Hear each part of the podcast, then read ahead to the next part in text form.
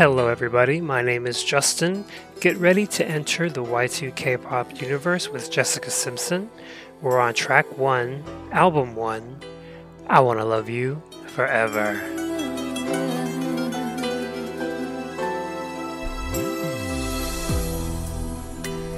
You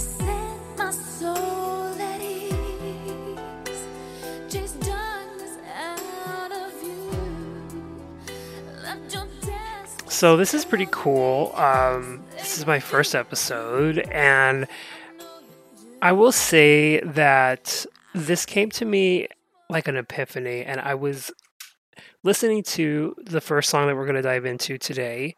Um, I was listening to I Want to Love You Forever on a walk outside. This is when I had the um, epiphany to start this podcast because I had just decided to start listening to Jessica's discography out of curiosity. And I was like, I got to make a podcast about this. So, what a song to start off, and also what a day. Today is January 12th, 2023. And this is also the anniversary date 24 years ago. Britney Spears released Baby One More Time. So, I don't know if this is like a sign from the pop gods to start this, but um, I do want to go ahead and dive right into it. So, the you know, I remember when this song came out. Um, by that point in America, because you know that's where I'm from. I, I can't speak to other countries, but pretty much the world. I would say that Britney had taken over pop. Um, this song came out in 1999, early 1999. So let's just do a quick fact check on that. So this was the album itself was released on November 23rd, 1999. If you are a millennial like me, you'll remember that most albums released in the fall of those years pre-streaming. I mean, I still think we have big album era releases now, but back then that was like the time to release albums because that was when people were spending money, you know, they were doing holiday shopping, things like that. So that makes sense that that album was released uh, in November 99. But the album or the single itself was released on August 30th, 1999 by Columbia Records as the lead single from Simpson's debut album. Um, I do want to add that this song was written by Louis Biancaniello and Sam Waters. And I think that's really important because when I was listening to it, it's really interesting to find out who wrote it because they actually wrote a lot of big songs uh, back then. Uh, Louis Biancaniello did a lot of work with he he was a producer. So he produced hits for Shanice. He produced Whitney Houston, "I'm Every Woman," um, but he collaborated frequently with Sam Waters, and they wrote uh, "I Want to Love You Forever." They also wrote some other big songs, uh, "When I See You" by Fantasia, "Barino," which I love. Um, they also worked with Jordin Sparks, Keri Hilson, Celine Dion, Marc Anthony. I mean, they just wrote a lot of ballads and they even worked with Mariah Carey. Ooh, they also worked with Taylor Dayne. We love that. We love Taylor Dayne. And ooh, what a time to be alive. This was right before the 1999 MTV VMAs, which is definitely one of the best VMAs ever, which was also uh, Britney's first VMAs. I think that was NSYNC's first VMAs. I don't think it was, no, Backstreet Boys were first on the 1998 uh, VMAs. So lots of big careers popping off. And I remember, you know, when I was 1999, oh my gosh, I was like 13. And I remember thinking Jessica Simpson was really pretty, but I was not in love with this song at first. Um, it's very. I mean, this is a time of like, you'll never hear songs like this again because it's very dramatic, but like all songs were dramatic back then. But even still, like this was the Britney Christina era, and uh, you know, Jessica was actually really different in the sense that she came out of the gate with a big ballad. I mean, even Christina would kind of like refocus her career a little bit. Um, but Jessica really came out as a balladeer first, and I think it's really interesting. And I'm going to touch on this in the next episode. Um, because while listening to this song, I was like, man, this could be a Mariah Carey song. Or it had like that tinge of Mariah. And after doing some research, Jessica had recorded her demo album named Jessica, but it was with a record company that fell apart and the album never came out. But guess who heard it? Tommy Mottola, Mariah Carey's ex husband at the time. And the minute I found this out, I was like, oh my gosh. He was on a mission at this time to start kind of like replace Mariah as an artist because, you know, they, you know, CEOs are the devil, especially ex husbands. So imagine like your CEO is also your ex husband. Like, so I think he, you know, heard Jessica and was like, this is going to be the new Mariah. Um, and it all makes sense because even if you look back and you watch the video, it is, you know, the song is, um, it's a call I want to love you forever. But the video does not have a love interest. It is like a photo shoot. It almost looks like a Ralph Lauren ad. She looks beautiful um fantastic. I always thought she i mean she's a beautiful woman um and i just remember you know obviously i was a gay little child but i was like oh my god i want to look like that. But but like i'm i was saying it's very virginal very innocent even though the lyrics are not but we'll get to that in a second um but the album the, the video itself does not have like a love interest. It's just kind of almost a giant commercial for jessica simpson the artist. Um she's got on a denim jacket and she's behind some sunflowers which is we love that. Sunflowers were really an aesthetic at that time. I think there were some sunflowers in Britney's From the Bottom of My Broken Heart video that will come out later in the early early 2000. Jessica came out and she looks great. She's for some reason standing by uh, a model red plane, like a vintage plane. I don't know why. It's just like a photo shoot.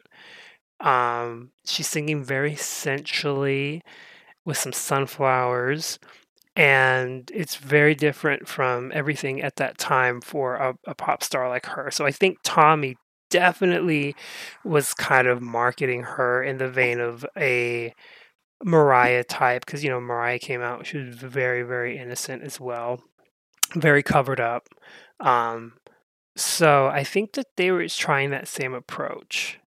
Now the song itself, I think it's got a great chorus that is a chorus that like re-listening like i want to sing it at a karaoke night or something like that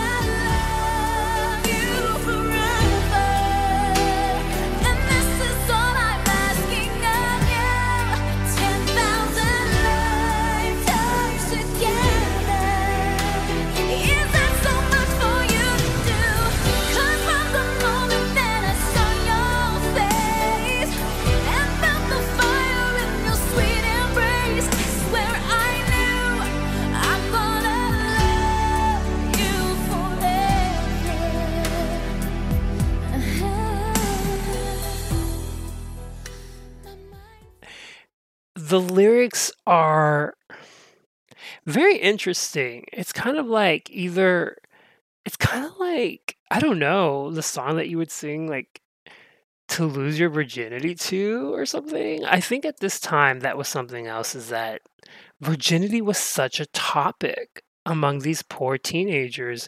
How horrifying and how embarrassing just think back about that being like a marketing tactic that would never happen now. So she goes, You set my soul at ease, chased darkness out of view, left your desperate spell on me. Say you feel it too, I know you do. Oh, this one's good.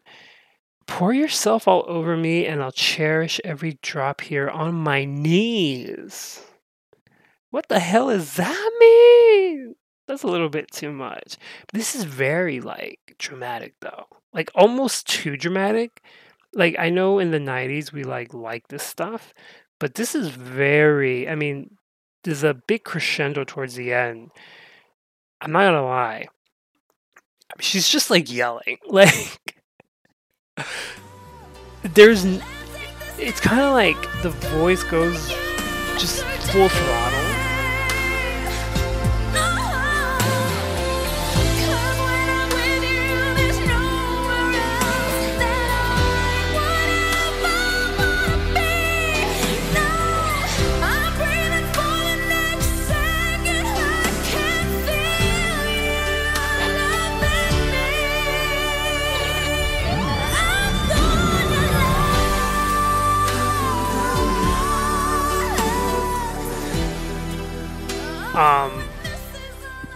And I think what happens is you can hear like this is like the Mariah influence, and this will be covered in uh, the other episode for the next song.